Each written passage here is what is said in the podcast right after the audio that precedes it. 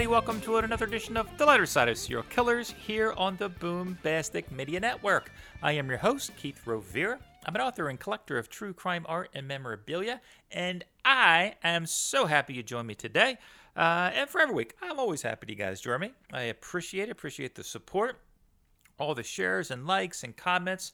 Uh, podcast is growing. I think because we're doing a little something different here. Uh, so many, oh my gosh, so many podcasts are out there.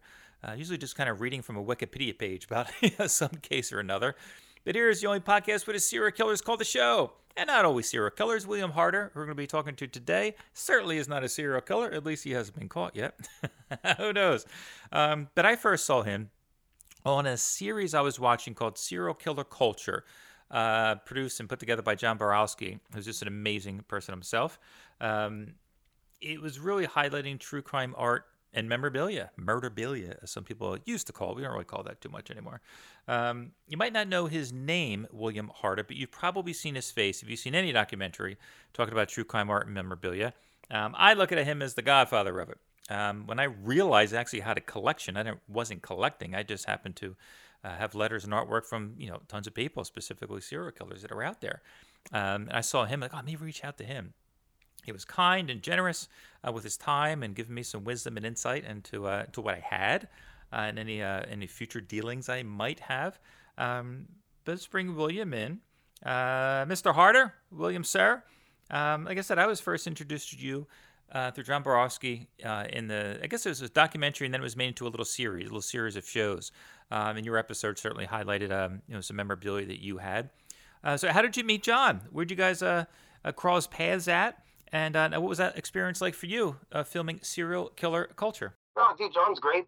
We uh, think we met on Facebook, and he was doing the serial killer culture movie, and he wanted me to come down to LA for an interview. And I was just like, oh, come on, man, you're breaking, you're killing me here. I don't have the, you know, I didn't have time. It, it wasn't, you know, a matter of just, you know, I could have got to LA, but it was just, I was just so busy. And I said, look, man, you're have to come up here if you want to, if you want to talk. I just don't have time to, yeah, I had nothing, I had nothing going on when he did that. So we missed that boat. Serial Killer Culture came out. Then he started doing the TV, uh, made for TV series and he uh, reached back out to me and he said, "Look, I can come to your place." And I was like, "Great, man. Let's uh, let's do it." It was a lot of fun. You know, we uh, we we hung out and we did the you know the interview. We went through stuff, and I, I like John, man. I'd be happy to work with him again. He's a he's a nice guy. Yeah, he really does seem like a great guy. I talked to him a few times. We actually swapped books. I gave him my book. Uh, just came out and gave me his new book on Ed Gein. Uh, seemed like a really good guy. Uh, once I saw the killer culture with you in it, um, I realized, oh, I, I have a collection too. You know, some artwork and some letters. Uh, and I reached out to you right away, and you were you know kind uh, and gracious with your time. Uh, we we, we talked about a few things, gave me some tips, if you will, about collecting and uh, what's out there. So I kind of looked at you as like the godfather of, of collecting. Um, you, are definitely the face that comes out in all the interviews. When you realized you had something going or a collection, did you have anybody to look up to, ask questions on, or were you kind of uh, the pioneer, just kind of on your own. Well, I knew it was a thing. I remember, I'm pretty sure it was on SK Central. Somebody had posted a bunch of pictures of Ramirez artwork, and I saw it, and I was just, uh, just uh, it, it, might not have been. I, I, the thing is, I can't remember what website it was. I'm assuming it was uh, SK Central, but it was it wasn't for sale. It was just pictures of Ramirez's art, and this was like in 2001, I think and I was, I, and I just immediately wanted it. I was like, man, this is awesome. You know, where do you find this? And um, I, uh, there was no way to buy it. I didn't know how to work the internet back then. I was, this was, you know, uh, this had to be 2000, 2001. Anyway, I painstakingly searched the name Richard Ramirez in Google until I found that, you know, I went through hundreds of pages. So I finally found the CDCR death row roster had all the inmates and their prison numbers. And I found Ramirez's prison number. And I knew that death row was in Folsom. It had moved to San Quentin, you know, many, many, many years, um, you know, prior to its being built initially. But I didn't know that. So I wrote him in Folsom. The letter back then, they would forward letters.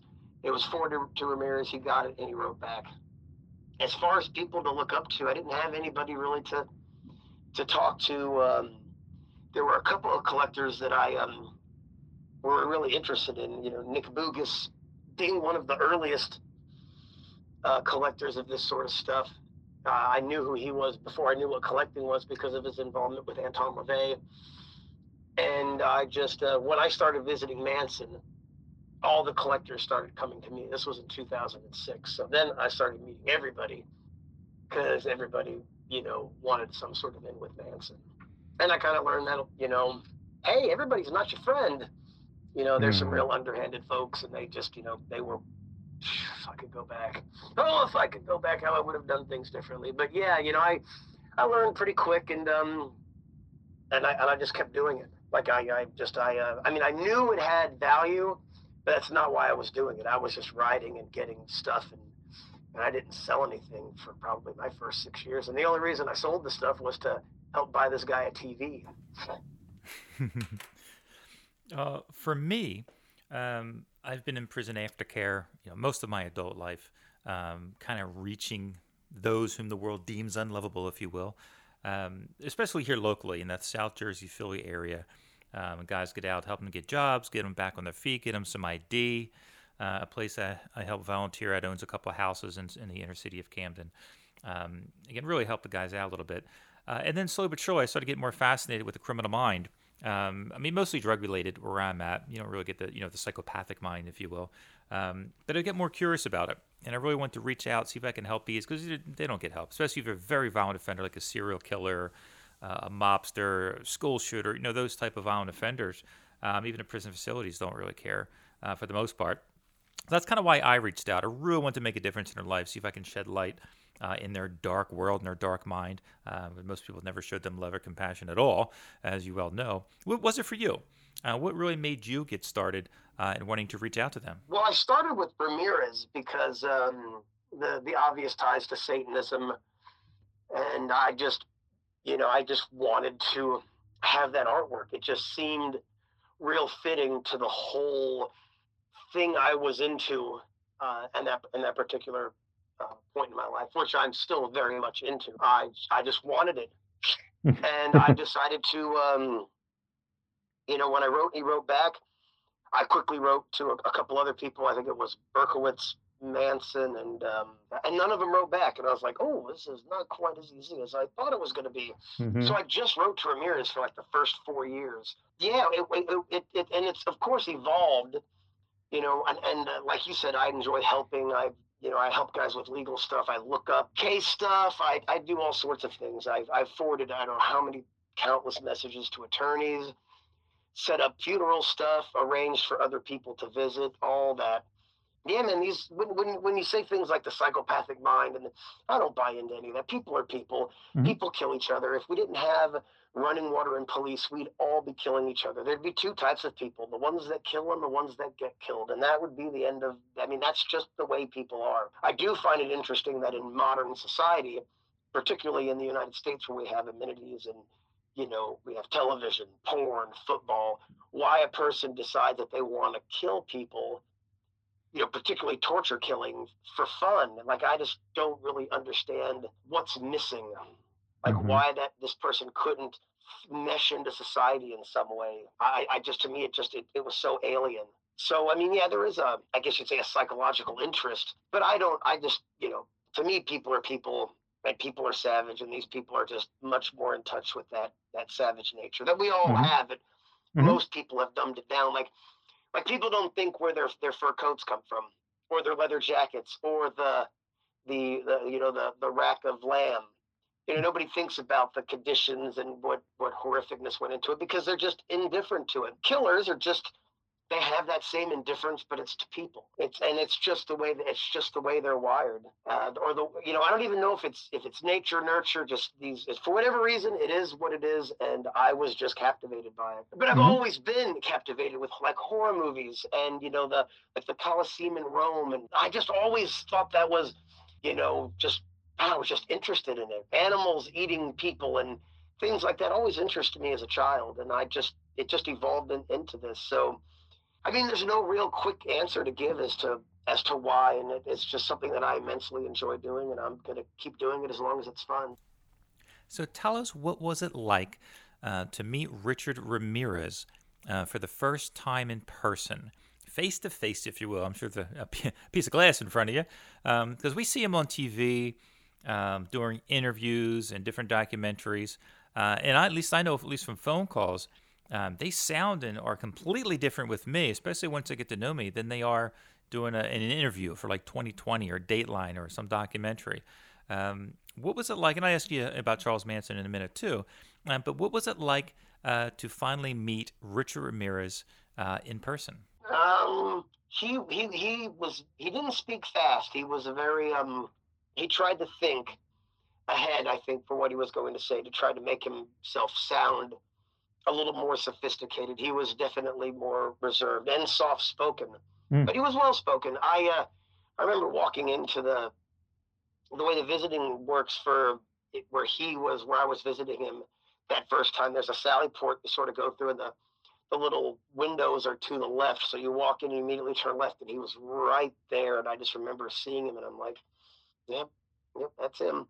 But it didn't. The, the real excitement came as I was we were you know we were leaving the prison, going over the um, Richmond Bridge, and I was just you know like it was him it was really him because you know you've seen this you know this person you know in in books and um, on television and then all of a sudden there he was and it was uh i know man it was it was real exciting you couldn't get to know richard i think in writing he wasn't um, a prolific writer, but he, uh, I don't think it, he, when it was just, it was sort of disappointing almost in that he wasn't, his visits were fun. I'm not going to say they weren't. And I enjoyed visiting with him. And if he was alive today, I would go visit him again. But, but writing him was you know, just yeah, no, you couldn't get to know him. I was told that's the way Danny Rolling was, is you couldn't really get to know him unless you visited him because his letters were so. Except, except Rolling's letters were fun because he made them. You know, he was. They were, if you've ever read a Danny Rolling letter versus a Ramirez letter, you know what I'm talking about. Mm-hmm. He was just uh, just different. It was exciting because it was you know one of the most high profile cases uh, in America, and um, I didn't have any expectation. Like I didn't know what a good visit would be like. So it was it was in that it was very exciting because of the newness of it all. But you know, when I looked back at you know over the years of all the people I visited, it's like man, those visits kind of sucked. Outside of it being Ramirez, it wasn't like um, it wasn't like a larger than life experience. I mean, mm-hmm. Michael Alig was more fun to visit, and Michael Alig is not a savage, brutal killer. Wasn't he? Was you know just a guy who killed his drug dealer. But man, his yeah. visits were so much fun, and the way he described the stuff he was doing in prison and all of that. I mean, he was just he was full of life and he was happy and oh my god, it was just mm. had so much fun visiting with him. Like it was a lot of fun. Even like Anthony Sowell mm-hmm. in Ohio, uh, you know, happy energetic. He didn't want to talk about his case, but I mean, and if you didn't know he had that the case he had, seemed like a very, you know, somebody you'd see as like a, you know, like a softball coach, big and, and somewhat menacing, but very disarming. I mean, it was, I, it was fun, and I'm glad I had the experiences I did with Ramirez, just because, again, when people try to tell me how deep he is, it's like, look, man, save that shit for somebody who's never met him. Now, I, I, think I heard this story from you. Correct me if I'm wrong, of course. Um, but Richard wasn't really a fan of bathing. You know, he wasn't a big shower person, um, and the and I, how to phrase this. He had a masturbation problem. He had a hard time keeping keeping his hands off himself and that you actually brought uh, a couple girls with you. Um, i don't know if you knew ahead of time that he had a problem um, or or you did know and you're just going to get a kick out of it but he would get kind of like real close to the glass and kind of you know uh, please himself if you will without the girls knowing about it. Was this true? I mean were you the one that told me this story? Yes. Because he um what he would do is he would ask me to stand by the wall and he would talk to my wife and my friend and he would pull out some tissue from his pocket and then just put his face completely up to the glass occasionally looking over his shoulder and he'd just be there beating off. And um, you know what are you going to do man? It was uh, at the time i didn't even put it together that that's what he was doing you know, I, I was I, I was so puzzled by it. But then I, I another friend of mine who went to visit him. So that's the first thing he would do. He would tell her this was in the San Francisco County Jail. He would tell her to take off her shoes and socks, put her feet on the glass, and he'd just go to town. That's a riot. And when he was done, then they would. That was like his. You know, he would just. That was one of the things he expected from her. and really, the same question um, for you about Charles Manson. Uh, I've seen pictures on your Facebook page of you guys next to each other uh, when you went to visit him. Um, we see him on the documentaries again on the interviews as wacky, kooky character. Um, you look clearly, you know, insane. Uh, but you hear stories that you know he's a completely different person. Uh, for those who spend time with him, uh, and other people say no, he's exactly the same. So for you, who definitely spent uh, time with him on more than one occasion, was he the same guy, uh, or was uh, the people that said that he's the same person on screen and off screen, if you will? Um, what was your experience with him? I don't know who visited Manson and said he was just like he was when he was on TV because I mean, don't get me wrong, he had those moments, but we had you know very normal conversations about you know I wanted to just talk about the girls on the ranch, not even the murders as much. I was more interested in the um, just to kind of hear what the the the daily life was like and hear the hear the sex stories. You know, I just that's what I wanted to talk about. In hindsight, I kind of wish I'd uh, asked more about the case, but mm-hmm. um, you know, what are you going to do? Uh, his visits, he was, yeah, Manson was whatever you needed him to be in that moment. And uh, I mean, sometimes I'd be so fucking hungover and he would just be going on, on you know, on, like he is on TV about the Spanish captain coming over to Bugliosi's court to take down the mafia or whatever he was just going on about. And it was just so much that I would, would be thinking to myself, I have no idea what this man is talking about. But it all, you know, when, when I had people sort of explain to me some of the things he was saying, it all had meaning. It all mm. tied in one way to, to another to something, but it was just his way of uh, expressing it. But I've had plenty of normal, uh, you know, regular com- type conversations with Charles Manson that were just, were, his visits were fun. You never sure. knew what was it, what was it. It was like a, like a box of chocolates. You didn't know what you were going to get. Now on your uh, on your Facebook page, those memories or whatever they're called uh, from years back pop up at you post. Um, it's usually a picture of you and, and somebody famous from a facility. Did you even like Robert Bardo? You know, I always get a kick. You either give me a phone call or uh, you send me a message when you're visiting Robert. Obviously, I'm you know friends with him also. Uh, we always get a kick out of that. Um, but what are some other names that you've met um, that you just uh, were glad to meet or had just great experiences with, um, or just something memorable to you? Oh, glad to meet. You know, I really enjoyed my visits with Manson. I mean, it's it, not just because of the notoriety. I mean, there was just you know, I took so much from those. And uh, John King and Russell Brewer from the Jasper dragging death incident of 1998, the, the quote unquote hate crime that, you know, shocked the, shocked America. Those guys, I mean, Russell wasn't really deep, but I in, enjoyed getting the chance to meet him. And John, who just seemed, just came across as like a, such a well rounded guy, but he wasn't. Mm. I was really, um, and I got to learn so much about the, the case. I got to meet their families and um, and things like that. It, it, it, there was a lot. I was very involved meeting everybody externally outside of prison. You know, it was just such. I was so involved with that case, and there was so much of it. I it, it's hard to. You can't really replace, uh, you know, those um, those memories, even mm. though uh, they could be, you know, John especially could be very difficult at times. As I mentioned, Michael Alig was you know high energy, a fun visit. I even stayed an extra day uh, to visit him again. It was that much fun uh, visiting with him. We took tons of fun photos. You know, he was all all about having a good time with it. I seen pictures. Uh, you met uh, Roy Norris and uh, Bittaker, right? Like yeah, I met both of them. Visited them both extensively. I, I really liked Norris. It, it was fun visiting them when I could ping things off of each other. Mm. Like I would visit Norris for two days for you know like uh, you know five or six hours. Go up to San Quentin and see Bittaker for two days for five hours each. Drive back down the next weekend to see Norris, and then fresh with the questions and things that I'd ask, kind of. And, and, it turns out Norris, his recollection and dishonesty was a little bit, you know, he. I think Norris lied about his involvement mm. and tried to minimize his efforts because he had biological parents that were alive at the time of his arrest. Bittaker was adopted. I don't think Bittaker, you know, cared so much how the world saw him. Norris, on the other hand, you know, was ashamed mm. of, of what had happened. And because of the shame he brought his family, he definitely wanted to minimize his involvement. But, but Larry would tell me, well, he's lying. And, and he said, you know, he's a pathological liar. And I told Larry, well, if you were a pathological liar, that's what you would tell me. He goes, ask him this, this, this, and this. Oh, and no. I'd go back, and, and Norris would just, I could see that he was getting tripped up. I could Mm. see that he was having a hard time, you know. Well, I just don't remember. And it's like, oh, Roy, you're, you're, you're remembering that you're bullshitting is what it is. You know, this is because it, it had never happened before. Nobody was just visiting both of them and uh, doing this sort of thing. And I was, re- oh, I was asking the right questions with them. You know, I remember the first visit I had with uh, Larry. I was like, um, uh, "Do you do you like talking about your case?" He goes, "No, but I have. If you have questions, I have the answers." I said, "Great, let's start with victim number one." and I just how did that day start? You know, and I just would go through each each scenario and, and how it came to be because I wanted to know.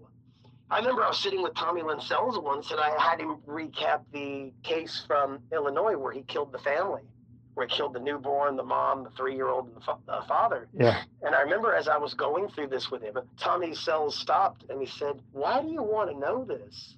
And I remember answering him, Why does it matter? Tell me. And I had him go, because I wanted to know how a person wakes up in the morning and then kills a whole family, a Mhm. newborn. I mean, how does that even happen? And he just, he broke it down. It made, it made sense. I, and I'm not saying it makes sense killing people, it made sense how it happened. He basically, because the woman could ID him, he killed the the father. He had to go back and kill her too. Is what it boiled down to. And since he was going there, he's might as and he was going to have to kill the, the, the three year old, and she went into labor. Uh, he was, you know, you might as you know, he had to kill her. He's going to have to kill the kids. And he says, "Look, I'm not." Tr-, and, he, and when and when he finished the story, he goes, "Look, I'm not trying to justify what I did. You don't understand what it's like to be in that situation. I had to make a decision, and I made one." Mhm. Don't ever make me choose between me and you because you'll lose Mhm. every time. And that's how he felt about it. And it was, and I made him tell me that story twice because I wanted to make sure he wasn't lying to me. And the only thing that was different from the first time he told it to the second time was the order that he killed the woman and the baby. But everything else was identical. And I was like, yeah, man, this really happened. Well, it's like my conversations with Keith Jesperson talking about his first murder of Tanya Bennett. Um, the two people, uh, two people took credit for it, Laverne and John. And uh, when they're interviewing Keith, he had a hard time remembering the exact facts. And Keith would tell me, he's like, I wasn't trying to remember this at the time. If anything, I'm trying to forget it and move on. He asked me what color her shirt was. I, I, I don't remember that. That, that That's like the West Memphis Three, you know, Jessie Misskelley. You know, yeah, his first interrogation was rough, but his second one, he said the same thing. His third one, he said the same thing. If he's so slow, if he's so mentally retarded, how is he giving the same? Is the police coaching him all these times? I mean, he he was given the same account, Mhm. and that to me just screams guilt. You know, and, and I wasn't there. You know, maybe those guys didn't do anything, but uh, they pled guilty to it. Guilty plea is the best evidence in my book. exactly. Um, now, you obviously have a large collection of artwork and letters from a who's who of serial killers, if you will. Uh, what are a few pieces um, that you cherish the most? You know, the not for the never for sale pieces. Uh, what are some pieces that you really uh, uh, hold on to and say uh, these are my favorite? Um, I got a letter that Sean Sellers wrote to his father. Sean Sellers was a teen uh, killer who said he, uh, you know, uh, in post conviction, said he was possessed by the devil. He was sentenced to death for crimes he committed at 16, and it was in fact executed by the state of Oklahoma. And he wrote a letter to his dad when they came to take all his art supplies away two months prior to his execution as part of the preparation process. You have to mail out all your property, and you, you can't keep excess property. You're getting ready to, you know, uh, execution of sentence. Mhm. And in this letter, it's one page, and he's just very sad. And he's like, Sean, the artist, died today. And it's just, Sean was somebody I never got to meet. And it's like the first true crime case that I ever got really interested in. Uh, the Sean Sellers, uh, Ricky Kasso cases. And, it was, you know, just that letter always sticks out when people ask if I, you know, I have a favorite letter. And that one, even though it's not to me, it's it's just real good. I got a card Manson sent me that I actually framed. It was it was super nice. Favorite uh, Manson piece? I mean, the, there's a string art doll that I, you know, part of me wants to be buried with it, and if somebody wants to come dig it up and steal it from me, and, and you know, post mortem, that'll be their prerogative, you know. And uh, but and then a, another part of me thinks my wife should just sell all this crap because she put up with me lugging it all around. King and Brewer made a Bible for me that was really they really dolled it up real nice. They wrote long inscriptions in it. They put handprints and you know all sorts of things. It it, it was it was really nice. I just got you know the only uh, you know the only unscattered portion of Aileen Wuornos's ashes, the cross she wore during her trial, and her jailhouse Bible. And I mean, and while those aren't necessarily favorite pieces, they are certainly going to be pinnacles of my collection. Uh, they're they're great. Yeah, I saw you post that. You picked a, a massive collection up from uh, Aileen Wuornos. Yeah, it was like 800, 800 something letters, tons of court uh, documents. It's yeah, mm-hmm. it's still trying to catalog it. It's um, it wasn't a small purchase. Now, if I'm not mistaken, um, Dorothea Puente was your grandmother? The, the see when I did the interview with Borowski, it was still under the seven year period, uh, and I was you know technically not legally her grandson because she listed me as a family member early on in my visiting with her. She put me down, and I and I asked her, "Why are you doing this? You know, I'm not your grandson." And she says, "No, no, no. Just we just just don't worry about it. You know, today." And I was like, okay. And then when she started having her medical issues, I was actually, because I was listed as family, was able to go visit her in the hospital. And then when she became uh, uh, non-responsive, I was able to visit her. I had all-day visiting access. I was allowed to go and sit with her while she was non-responsive, and uh, and, and and and I did. And I was just so afraid that the prison would try to do something to me. Uh, but it wasn't like I I told them I was. She did. Mm. But I mm. was afraid that there'd be some legal thing and they would try to, you know, come after me ah. for just ah. being, for just being, you know, the person who was doing all the family stuff. And I was, you know, so I would tell people that it was, uh, uh you know, legal. And in reality, it's just on paper now because when I did all the funeral stuff, uh, it lists me as the grandson and I'm the person who picked up her remains. Uh, just a few more questions and we'll get you out of here. Um, the I would call the main opponent of true crime art and memorabilia collection, uh, Andy Kahn. Um, is it true? I know you had a, um, a few public debates with him. Um, that he actually has a large or one of the largest collections of, of true crime memorabilia out there? He has a collection. It's not one of the largest. It fits into a duffel bag. He uses it to uh, uh, display. I've seen it. I mean, I've I've uh, I've had you know lunch and dinner with Andy many a times. He's been to my home. We've filmed countless things together. And while he and I do disagree on a great many things, there's a great many things we do agree on. And mm. uh, in fact, the uh, the last time we were in New York together to be on Dr. Oz, he and I went out to dinner and, and talked about almost everything but crime. Mm-hmm. Talked about our families and, and what we've been doing, and then they had us in separate, you know, green rooms across the hall from each other, and we ended up just finding each other and hanging out. They they thought we had to be kept separate, and we're like, look, man, when but when we get on the television together, or uh, you know, in any sort of interview, we we don't pull punches. We mm-hmm. we try to uh, prove our points. Uh, but you know, there's there's you can be friends with a person and not agree with them on everything. I've got friends that don't agree with you know me politically. I've got friends that um, you know, like like Andy, that you just don't uh, we don't you would think outwardly we, we don't wouldn't have these things in common, but but Andy and I get along just fine, and he uh, he he is he is the uh, he's the he's the uh, he's the yin to the yang. Speaking of collecting uh, and memorabilia, um, you own a site and run a site called Murder Auction. Tell us a little bit about it, and can anyone join? Yeah, it uh, it was uh, created in 2005 by a man named Todd Bohannon, and I quickly found it, became a member, and fell in just in love with it. It was it was everything that a true crime site needed to be. It was like eBay because eBay had banned the sale of crime-related items, uh, so you couldn't auction stuff off. Eventually, Todd phased out of the uh, hobby. He had some, uh, you know, stuff that was demanding, and he just did not have, a, you know, the, the time and the means to be involved. And he ended up selling the site to me. We partnered in 2008, and I bought the site outright in 2009. Uh, it works very similar to eBay. Anybody can sign up. There's a $10 one time registration fee that keeps the riffraff off.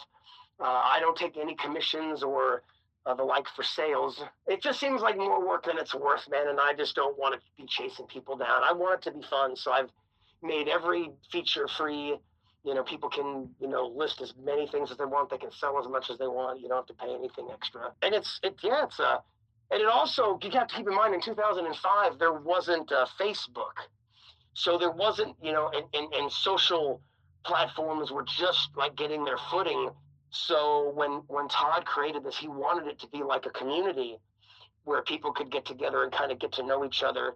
And, you know, while Facebook certainly is a, is the platform that a lot of people use to do that, and now Instagram and, and whatnot. The, the Murder Auction website still serves as a place where if you want to sell your stuff and not have to become friends with people, uh, you can you know you can also come here to buy stuff. We are not going to have to. Uh, there's not going to be any forced interaction. You know, people on you know with Facebook and other social media, they can get into your life Mm-hmm. With murder auction, it's it's it's transactional. It's not. There's not a lot of and and the riffraff isn't there because if you pay ten bucks and you bid on something and you don't pay for it, uh, you get the boot. Mm-hmm. And you know now you're and people that just who aren't serious aren't going to do it. And we keep you know and and because it's self policed, everybody who's selling you know, something comes up that's questionable, you know, my phone starts to ring. I get text messages and emails saying, mm-hmm. hey, this doesn't look any good. I'll make a decision. And if I think it's questionable, I'll email the person and say, look, man, I, I get it that you think this is legit, but it's just way too questionable. Mm-hmm. I've got to obligation to everybody who uses the sign. I'm asking to take it down. Mm-hmm. I had one person who told me, "Oh no, I can assure you it's very real. I'm going to leave it up." And I was like, "Oh, I don't think you understand how this works. let, me, let, me, explain it to yeah. you. I, I wasn't asking your opinion. I told you you had to take it down." And they argued with me for a minute. I just eventually went in, took it down for them, and I said, "Don't, don't re-listen." I had one guy who I did that with. And they relisted the stuff, and I was like, "Listen, man, you're going to get kicked off if you keep this shit up, man. I'm, I'm trying to be patient. I'm a pretty patient guy. I try to give people, you know, the the benefit of the doubt or the you know i understand not everybody's intelligent so i try to work with people you know based on the individual but it, my goal is to keep i want it fun and i want to keep you know keep the items legit and it's mm-hmm. I buy I, I bought st- I bought two items from the site today. I'm constantly buying stuff. Mm-hmm. You actually bought something from me, the uh, Jared from Subway card that that I had up there. See, the thing is, I love Subway, mm-hmm. and when when the, when that case first broke, you know, Jared was cooperating. He hadn't been arrested, and everybody was just going crazy. This fucking guy, child molester. And I made this Facebook post said, "Man, y'all a bunch of fucking bootlickers. There's no evidence against him. He is cooperating. You're just believing what the police tell you. Man, you guys suck." And then all of a sudden, yeah, the evidence became public and he pled guilty and all that. And I was like, oh man. And when it comes up in my memories, I'll, I, I share it. I own it. And I always say, this didn't age well. And it gets a good laugh because, man, I just didn't want to believe it. yeah, I, I still have that piece. It's, it's, it's silly. And it's not, of course, I don't think it's okay what he did, but I just remember it. And I just, I, I just, you know, and, and, not that it's you know I'm not saying that I, it's oh I'm not going to write to somebody who hurts children. My goodness, man. Mm-hmm. When people say that, I love when people start getting on the high horse. Oh God, there's a child molester, and I'm like, mm-hmm. well, why don't you give me all your Gacy paintings since you hate child molesting yeah. so much? oh well, that's different. I go, yeah, man. He's a child raping killer. Mm-hmm. It's even worse. Mm-hmm, so exactly. how about you do yourself a favor? Let me take this off your hands, since I know what a what a what a moral person you are. Would never condone and then I'm always like, didn't you write Philip Jablonski and send him money? So you send child raping killers money too. But you're mad at, you know, this guy who's been accused of fondling a kid. Get the fuck out of here. Mm-hmm. You know, mm-hmm. I just, again, none of it's okay. But I'm not going to sit here and wave a flag like, oh my God, we need to hang the pedophiles. I'm like, gosh, mm-hmm. man, you're so pro death penalty. You want to hang people for non capital mm-hmm. crimes now? I mean, you don't even do you even understand what goes into it? It's not a death penalty case, but yo, you want to make child molestation death. So you think we should be just killing people who are convicted of crimes that you don't like? Mm-hmm. I, I, mean, I, so have you ever seen an execution? You, ever, you know what goes into this, man? It's not. There's nothing good about mm-hmm. executing people. Yeah. Trust me. I've seen executions. They there's they don't go to sleep. Whoever said that shit has never seen one. They're nightmarish, man. They're emotionally draining and it's a helpless, scary feeling, man. It's awful. I yeah. fucking hate the death penalty, and I don't understand them getting a little excited because, man, I just I don't understand how people can, especially collectors, they get on these. Well, this is I won't collect this because he did this, and I'm like, well, man, how do you collect anybody then? Exactly. Because they all none of it's not it's not okay if you rape 18 year olds. It, that doesn't make it okay just because they're adults. Mm-hmm. None of this is okay. Exactly. You know, I don't collect it because I think it's okay. I find it interesting, and I, the artwork I know comes out of you know the stuff that's made in out in Texas. Those are there's not an art studio. It's a terrible, terrible existence, and the the cells are dreary. There's no, it's just not. Mm-hmm. It's not an ideal place. So when you see these masterpieces, speaking, you know, Anthony Shore was just Oh yeah. Man, that guy was good. He was really good. Yeah, he, he did really good artwork. Fernando Caro uh, did really good artwork, and as much as I hate to say it, man, Charles Ng Tell you, one of my favorite artists is a guy in a death row in Arizona called Charles Reinhardt. Probably the most detailed I've ever seen, and mostly on the dark art, but he's just tremendous. I've known him for years, but definitely one of my favorites to collect. Yeah, no, I've seen I've seen a lot of his. I've, I've never written to him, and I've always thought to because his artwork is that good. There was a piece I saw on Murder Auction not that long ago, and I, it was uh, one of his uh, Leatherfaces, and a part of me was like, yeah. Mm. Yep, I'm looking at Leatherface right now. I own one myself. I've got a pretty hefty collection of uh, Leatherface action figures just because of the Ed Gein time. Mm-hmm. uh, I have one Ed Gein signature, so I was like, well, I can get a couple of, you know, uh, these action figures, and when they come across my desk, so to speak, I'll I'll snatch them up just yeah. because. Maybe, why not?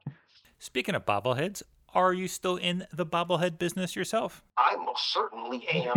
Tell are, us about. Uh, they're doing well. They're they, and those were fun, man. There's a uh, a gentleman out of San Rafael, which is right by San Quentin. It's in Mar- Marin County, one of the most expensive places to live in California. And he emailed me about this idea of making bobbleheads. And I told, you know, I said, that sounds like a great idea, man. I don't have that kind of money. And, you know, unbeknownst to me, this guy had money. And one day he was like, I have the prototypes made. Do you want to come up and see them? And he told me, uh, you know, where he lived in San Rafael. And, you know, after a couple quick Google searches, I was like, oh, you know, that's right near Skywalker Ranch. Oh, that is expensive. Mm-hmm. So I agreed to, to meet with him. And he pulls up in a, you know, a brand new Corvette. And I was like, oh, yeah, man, this guy's, this guy's, this guy's not, this guy's not playing around. And we went out for coffee and showed me the prototypes. I thought they were great. And like a week or two later, he said, Look, I, I, he told me he'd like to think of himself as being a good judge of character and asked how I would like to run the business. Uh, and then in the event that he would die, he would, uh, in the event he died, he would leave me the business. And um, he had my, my partner, Rob, has not been in the best of shape. He's actually been in the hospital now for about a year and a half. Mm-hmm. Uh, but he's still kicking.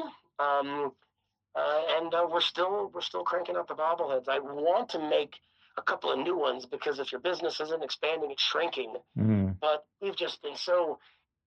I, I just been going to a lot of concerts. You know, there's girls here and there. There's you know I've been doing some international traveling, and it just ends up becoming there's just no time. But I, I do plan to do um, uh, the Columbine kids mm-hmm. and a, a, Jim Jones. Those those those three. Uh, and you know we're kind of teeter tottering on you know um, Zodiac but but Jim Jones and the Columbine nice. kids are probably going to be. Uh, you know, we thought about doing um, Applewhite because apparently a lot of people are into that Heaven Gates cult cake. Oh man, I couldn't believe how many people are. Mm-hmm. I mean, people really are interested in that one. It's a big one. Mm-hmm. You know, more so than like you know, uh, you know, Waco or. Mm-hmm. I was just surprised how many people. And I, I'm not sure if you know who would do better, but I, I think he would be popular as well. But I know mm-hmm. Jones is going to be good. We have some yeah. really good ideas how to do him. And and, and currently, uh, the top seller is Hitler. Really? Hitler's making a comeback, I guess? yeah, dude, he sure is, man. I always try to say to myself, the customer's always right. The customer's always right. But oh. man, I had one guy and he bought like fucking 15 of them. And and I thought that I, I said, hey man, what are you going to do with all these? Because I'm giving them to my family. And I'm thinking, oh, it's the Nazi family. And he started telling me, I mean, we're, we're from Germany originally. And I'm just thinking, oh, God, you know, I just, it was just, he was really buying them up, man. Like, he was just, and I'm not saying, you know, he was a racist or anything, but man, he certainly bought enough Hitler bobbleheads. He didn't buy anybody else. That's all he wanted. Is there a specific website to uh, buy the bobbleheads? PsychokillerBobbleheads.com. Great. And lastly, uh, any projects coming up that you're working on? Anything you want to plug? Uh, what's up in the near future for you? Well, Vice is going to be here again, and they're going to be filming with me for two days. You know what? I, will throw a little tidbit out there. So I'm in Long Beach. Uh, it's Saturday, night, uh, the, the Fresno Monsters beat the the Long Beach Shredders. Uh, we had met some of uh, the opposing team and, uh, and a lot of Monster fans had actually come down from Fresno. So we were all kind of hanging out. I got in my car at about 10 p.m. and I jumped on the 405. Long Beach is about 22 minutes south of uh, Monterey Park. So we were driving, and then when we went the 405 up to the 5, I mean, we were not even 20 miles away from the shooting as when it was happening. We were probably 15 miles away. That's and crazy. you know, you know, I just you know, you don't, you know, and little things like that, you know, it, it doesn't mean much because it's so. I mean, we had a we had a mass shooting in a, in a little city called Goshen. It's like 20, 20 miles from my house. I was just Mhm. like, ooh, and six people were killed. That didn't even make the news, you know. And it's like there's so many, but yeah, we were just, uh, you know, right as we were getting ready to leave, that guy was driving up to that place, getting ready to just kill everybody. Crazy. So you know, and, and you you know you, you reflect on things like that, and it just it's a small world, man, and it's it's close. It's Mhm. closer than you think. For sure. And and living in California, I'm real fortunate because you know I always, you know, when I'm driving, I'll sometimes think Ramirez drove on this road. This is where he when he drove to San Francisco, Yeah. he was right here. You know, and I think about that about a lot of folks, you know, because they, I go to all the you know where they grew up and things like that, and it's it's just uh. Yeah, I'm not trying to go off on a tangent, but I've been doing a lot of the hockey. I'm going to be in Vegas next uh, this coming weekend. I'll be down in Los Angeles tomorrow. Got the uh, got a Green Jello concert, and the Mentors are going to be there. Yes. As far as uh, I've just been collecting. I'm going to a lot of rock and roll shows, collecting a lot of rock and roll memorabilia, but uh, haven't decided what I'm going to do with it all yet. I don't try to sell things, even though I'm I'm supposed to, because that's how I pay for all this stuff. You know, one day I'll either sell it all, or I'll do a book, or perhaps I'll do a. We've been talking about doing an exhibit in in the Fresno area, in Fresno actually, and um, so that's something we've kind of like teeter totter with. But I'd have to buy like all these idiot proof cases so nobody could break things, and you know have to have security and all kinds of stuff. So we we've given it some thought, you know, to do something. But as of you know, as of right now, I just you know I'm just trying to enjoy enjoy life. I'm I'm young enough to to still run around a bit. Got a little lead nail pencil, so go and have a good time. Well, there you have it, my conversation with William Harder. Uh, I hope you guys enjoyed it. Um, hopefully, he gave you a little insight uh, into what it's like to visit uh, a serial killer in prison, uh, especially with Charles Manson and Richard Ramirez, obviously. Um, He's on Facebook. You can reach out to him if you have any questions about his collection. I encourage you to go to murderauction.com. I'm on there myself. Once in a while, I'll uh, I'll pick up a few things. I'll sell a few things. Uh, it's a great uh, place for sure. If you have any questions, certainly send me a message or again reach out to William. Uh, reach out to him on Facebook or send a private message to the uh, Murder Auction site. Uh, he's very responsive. Again, very generous with his time. We thank him again for this. Uh, all right, everybody. Thanks again for tuning in. And until next time, see ya.